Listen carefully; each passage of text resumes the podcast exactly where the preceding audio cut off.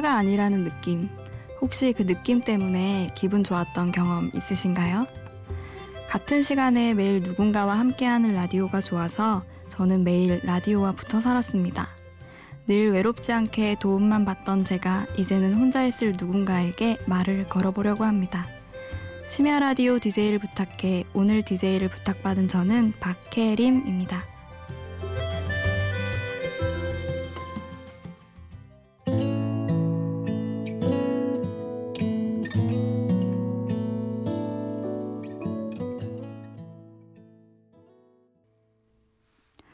첫 곡으로 이하나의 그대 혼자일 때 듣고 왔습니다. 안녕하세요. 저는 부산에 살고 있는 회사원 박혜림이라고 합니다. 어, 기차 타고 서울에 오는 길이 너무 설레어가지고요. MBC에 와서는 심장이 어떻게 되는 줄 알았어요. 지금도 엄청 떨리고. 네, 그렇습니다. 어, 저는 라디오를 너무 좋아하는데요. 그래서 이 프로그램에 신청 사연을 남겼더니 운이 좋게도 이렇게 DJ를 할 수 있는 기회가 생겼습니다. 어, 라디오 kid였던 애청자로서 오늘은 되게 꿈 같은 하루인데요. 저는 꽤 오래전에 성시경 씨가 군대 가기 전에 하시던 푸른밤에서 잡지 표지를 만들었어요. 어, 매일 라디오를 듣고 한 달 동안 있었던 에피소드를 제목으로만 간추리는 일이었거든요. 잡지 이름이 되게 1차원적인데 푸른밤이어서 Blue Night이라고 했었어요. 어, 매달 올리다 보니까 진짜 잡지인 줄 아시는 분들이 많았던 것 같아요. 그때 많이 공감해 주시고 재미있다고 해 주셔서 너무 감사했고요. 근데 사실은 제가 제일 재미있었거든요. 제가 개그 욕심이 있어가지고 한 달 한 달 웃으면서 만들었던 기억이 납니다. 어, 그때는 매일 새벽 2시까지 듣느라 다크서클이 장난이 아니었어요. 아직도 남아있는 이 컨실러로도 해결이 안 되는 제 다크서클의 파랄은 푸른밤 때문이었습니다. 어, 그때 2년 넘게 진행을 하시다가 갑자기 국가의 부름을 받아서 군대에 가셨고요. 그분이 제대를 하고 FM 음악도시로 돌아왔고 저는 또 2년 넘게 음악도시의 뮤직시티를 만들었습니다. 어, 저는 어릴 때부터 라디오를 늘 들었었는데요. 즐겨 듣던 프로그램을 떠올려 보면 유영석의 FM 인기 가요가 있었고요. 이때는 DJ가 정말 어떻게 생기셨는지도 모르고 목소리로만 좋아했었어요. 지금이야 핸드폰으로 검색만 하면은 다 알 수 있지만 그때는 정말 앨범 자켓이 없으면 모르던 때였거든요. 그리고 김현철의 밤의 디스크쇼. 저희 친척 언니가 팩스로 사연을 보내던 기억이 납니다. 유희열의 라디오 천국은 아, 말이 필요 없죠. 그리고 푸른밤 또 FM 음악도시였네요. 요즘은 꿈꾸라도 듣고요. 종현의 푸른밤도 듣고 잠이 안 오는 날에는 이 방송까지 쭉 듣습니다.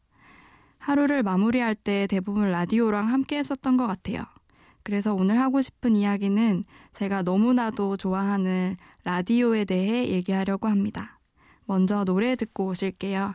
제이레빗의 나 그대의 사랑이 되리 그리고 10cm의 사랑은 은하수 다방에서 같이 듣겠습니다.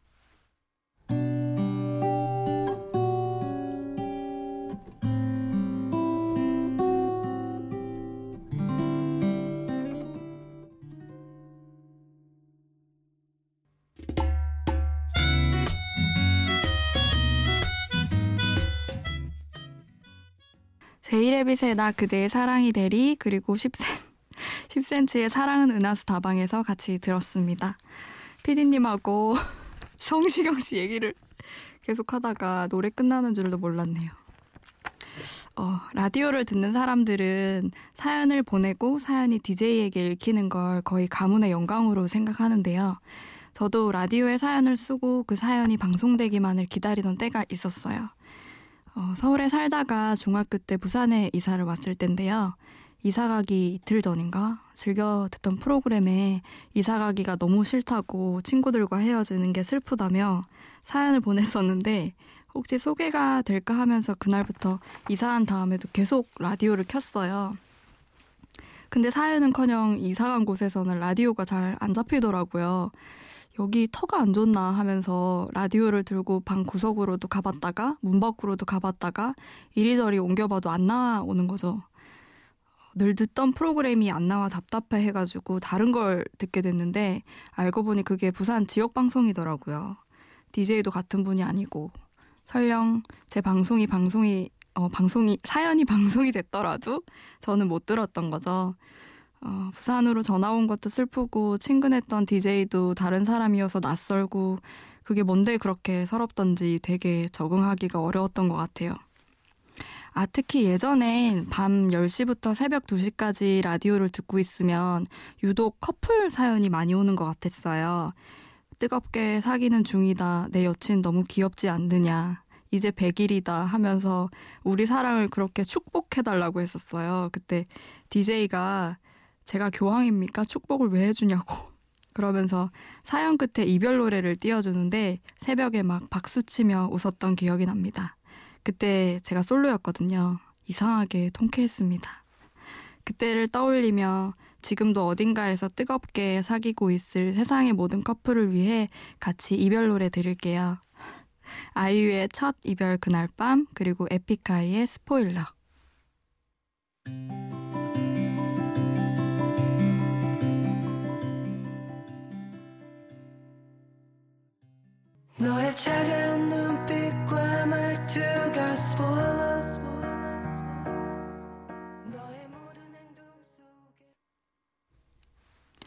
아이유의 첫 이별 그날 밤 에픽하이의 스포일러 커플들을 위한 이별 노래 듣고 왔습니다. 라디오는 그런 것 같아요. 어, 언제든 손 내밀어서 켜기만 하면 어제 봤던 친근한 사람을 오늘 또 볼 수 있다는 거. 그게 참 좋았어요. 근데 개편하면 갑자기 프로그램이 없어지거나 DJ가 바뀔 때도 있잖아요. 매일 라디오 들으시는 분은 공감을 하실 것 같은데 그게 너무 슬프지 않나요? 좀 특이한 이별의 한 종류인 것 같아요. 대부분 DJ가 연예인이 많잖아요. 근데 따지고 보면 사실 본 적도 없는 사이고 나랑만 친한 것도 아닌데 한 1년 듣다 보면 이미 너무 친해져 있는 거죠. 이만큼 친해져 있는데 갑자기 개편 때문에 다른 사람하고 다시 친해지라고 하니까 기분이 기분이 참 묘했던 것 같아요. 좀 다시 돌려주지 뭐 이런 심정. 그래서 저도 아끼던 DJ 막방은 특히 기억에 남는데요. 푸른밤 그리고 성시경입니다의 성DJ가 군대 가기 전에 막방을 하면서 마지막 곡으로 김광진의 아는지라는 노래를 선곡을 했어요. 그러면서 그때 막 대성 통곡 오열하던 기억이 떠올라서 이 노래를 일부러 다시 찾아 듣지는 못하겠더라고요. 근데 가끔 어디서 이 노래가 나오면 정말 몇 년 전에 그 상황 그대로 정확히 기억이 나요.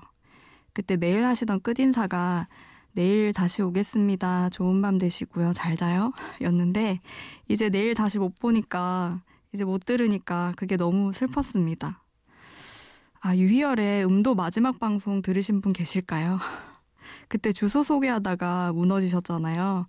주소는 우편번호 150에 608 서울시 영등포구 막 이러시면서 사서한 819막 흑흑 이러면서 우셨는데 무슨 150에 608은 주문처럼 이렇게 정확히 기억에 남는지 그때 진짜 슬펐었는데 떠올려 보니까 웃음이 나네요. 그 시절이 떠오르는 노래 세 곡 듣고 갈게요. 성시경의 당신은 참, 토이의 그럴 때마다, 그리고 김광진의 아는지 듣겠습니다. 당신은 참, 내게는 참, 그런 사람.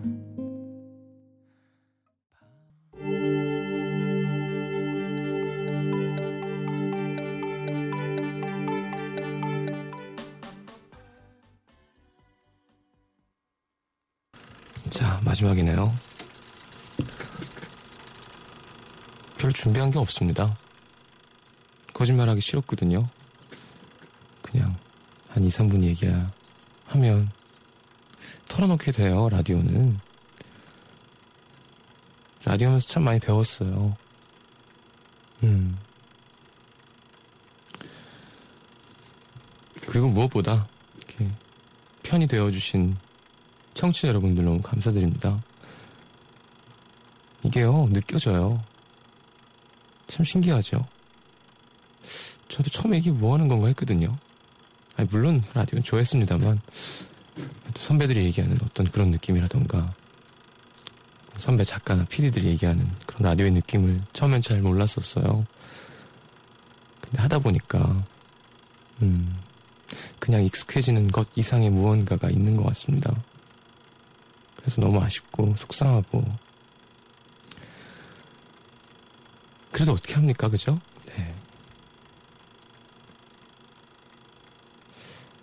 제가 할 수 있는 한 가장 솔직하려고 그죠 방송에서 하는 것만큼은 노력했던 것 같아요. 너무 즐거운 시간이었고 음, 이 시간이 너무 아쉽고요. 하지만 후회는 없습니다. 네, 너무 기뻐요. 음, 청취율도 많이 높아지고 2년 7개월 동안 어, 고맙습니다. 네. 좀 아깝네요 시간이 다시 다시 올 수 있을 거예요, 그쵸? 네. 슬퍼하지 않겠습니다. 오늘 마지막까지 너무 고맙네요. 자, 오늘 마지막으로 들려드릴 노래는 음, 네, 넌 감동이었습니다. 뭐, 내용은 이별 노래지만 제목이 너무 좋았었어요. 여러분들이 저한테 큰 감동이었습니다. 울지 않겠습니다. 좋은 밤 되시고요. 잘 자요.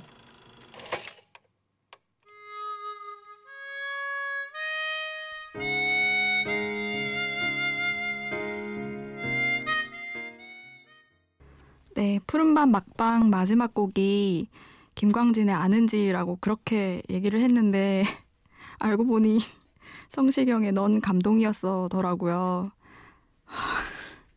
팬도 아니네요. 죄송합니다. 어, 그래서 성시경의 넌 감동이었어 듣고 왔습니다. 어, 제가 라디오를 얼마나 열심히 들, 들었냐면요. 제 별명이 10시 신데렐라였어요. 외모로 뭐 공주 뭐 이런 건 절대 아니라요. FM 음악도시라는 프로그램이 너무 좋아서 그 당시 만나던 사람들마다 나 10시에는 집에 가야 된다 보내줘라 그랬었거든요. 근데 차마 라디오 들어야 돼서 집에 가야 된다는 말은 못하고 우리 집은 통금이 10시라는 말도 안 되는 소리를 했었습니다. 그때 라디오 때문이었는데 옛날 생각나네요. 어, 그때 다크서클이 좀 짙다 하셨던 애청자분들은 지금 조금 비슷한 생각 하실 것 같아요. 돌아온다 넌 그 DJ님은 도대체 언제 오는 걸까요? 요즘 너무 요리만 하셔가지고 참. 성 DJ 듣고 있나? 암튼 그렇게 집에 가는 길에 이어폰으로 라디오를 듣다 보면 희한하게 집에 도착해서 문을 열 때쯤 좋아하는 노래가 딱 나와요. 평소에 내 플레이리스트에는 없었지만 한참 잊고 있었던 좋은 노래. 그럼 그 노래가 참 반갑기도 하고 이 시간에 듣길 잘했다 싶고 그러곤 괜히 기분이 좋아져가지고 집에 바로 안 들어가게 되더라고요. 주머니에 손 넣고 같은 자리 빙빙 돌다가 한 곡 다 듣고 들어갔던 기억이 나요. 그런 곡들 중에 제가 추천하고 싶은 곡이에요. 한 번도 가본 적이 없지만 어떤 밤인지 너무 알 것 같은 노래의 힘이 대단한 것 같아요. 버스커 버스커의 여수밤바다 그리고 겨울 내내 맨날 두껍고 무거운 코트만 입고 다니다 보니까 그런 거 안 입어도 되는 여름이 그리워져서 헤르츠 아날로그의 여름밤을 골라봤습니다. 두 곡 듣고 오겠습니다.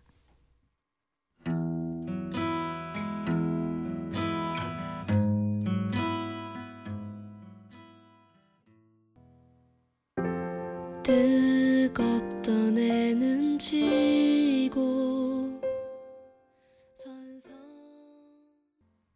언제든 내게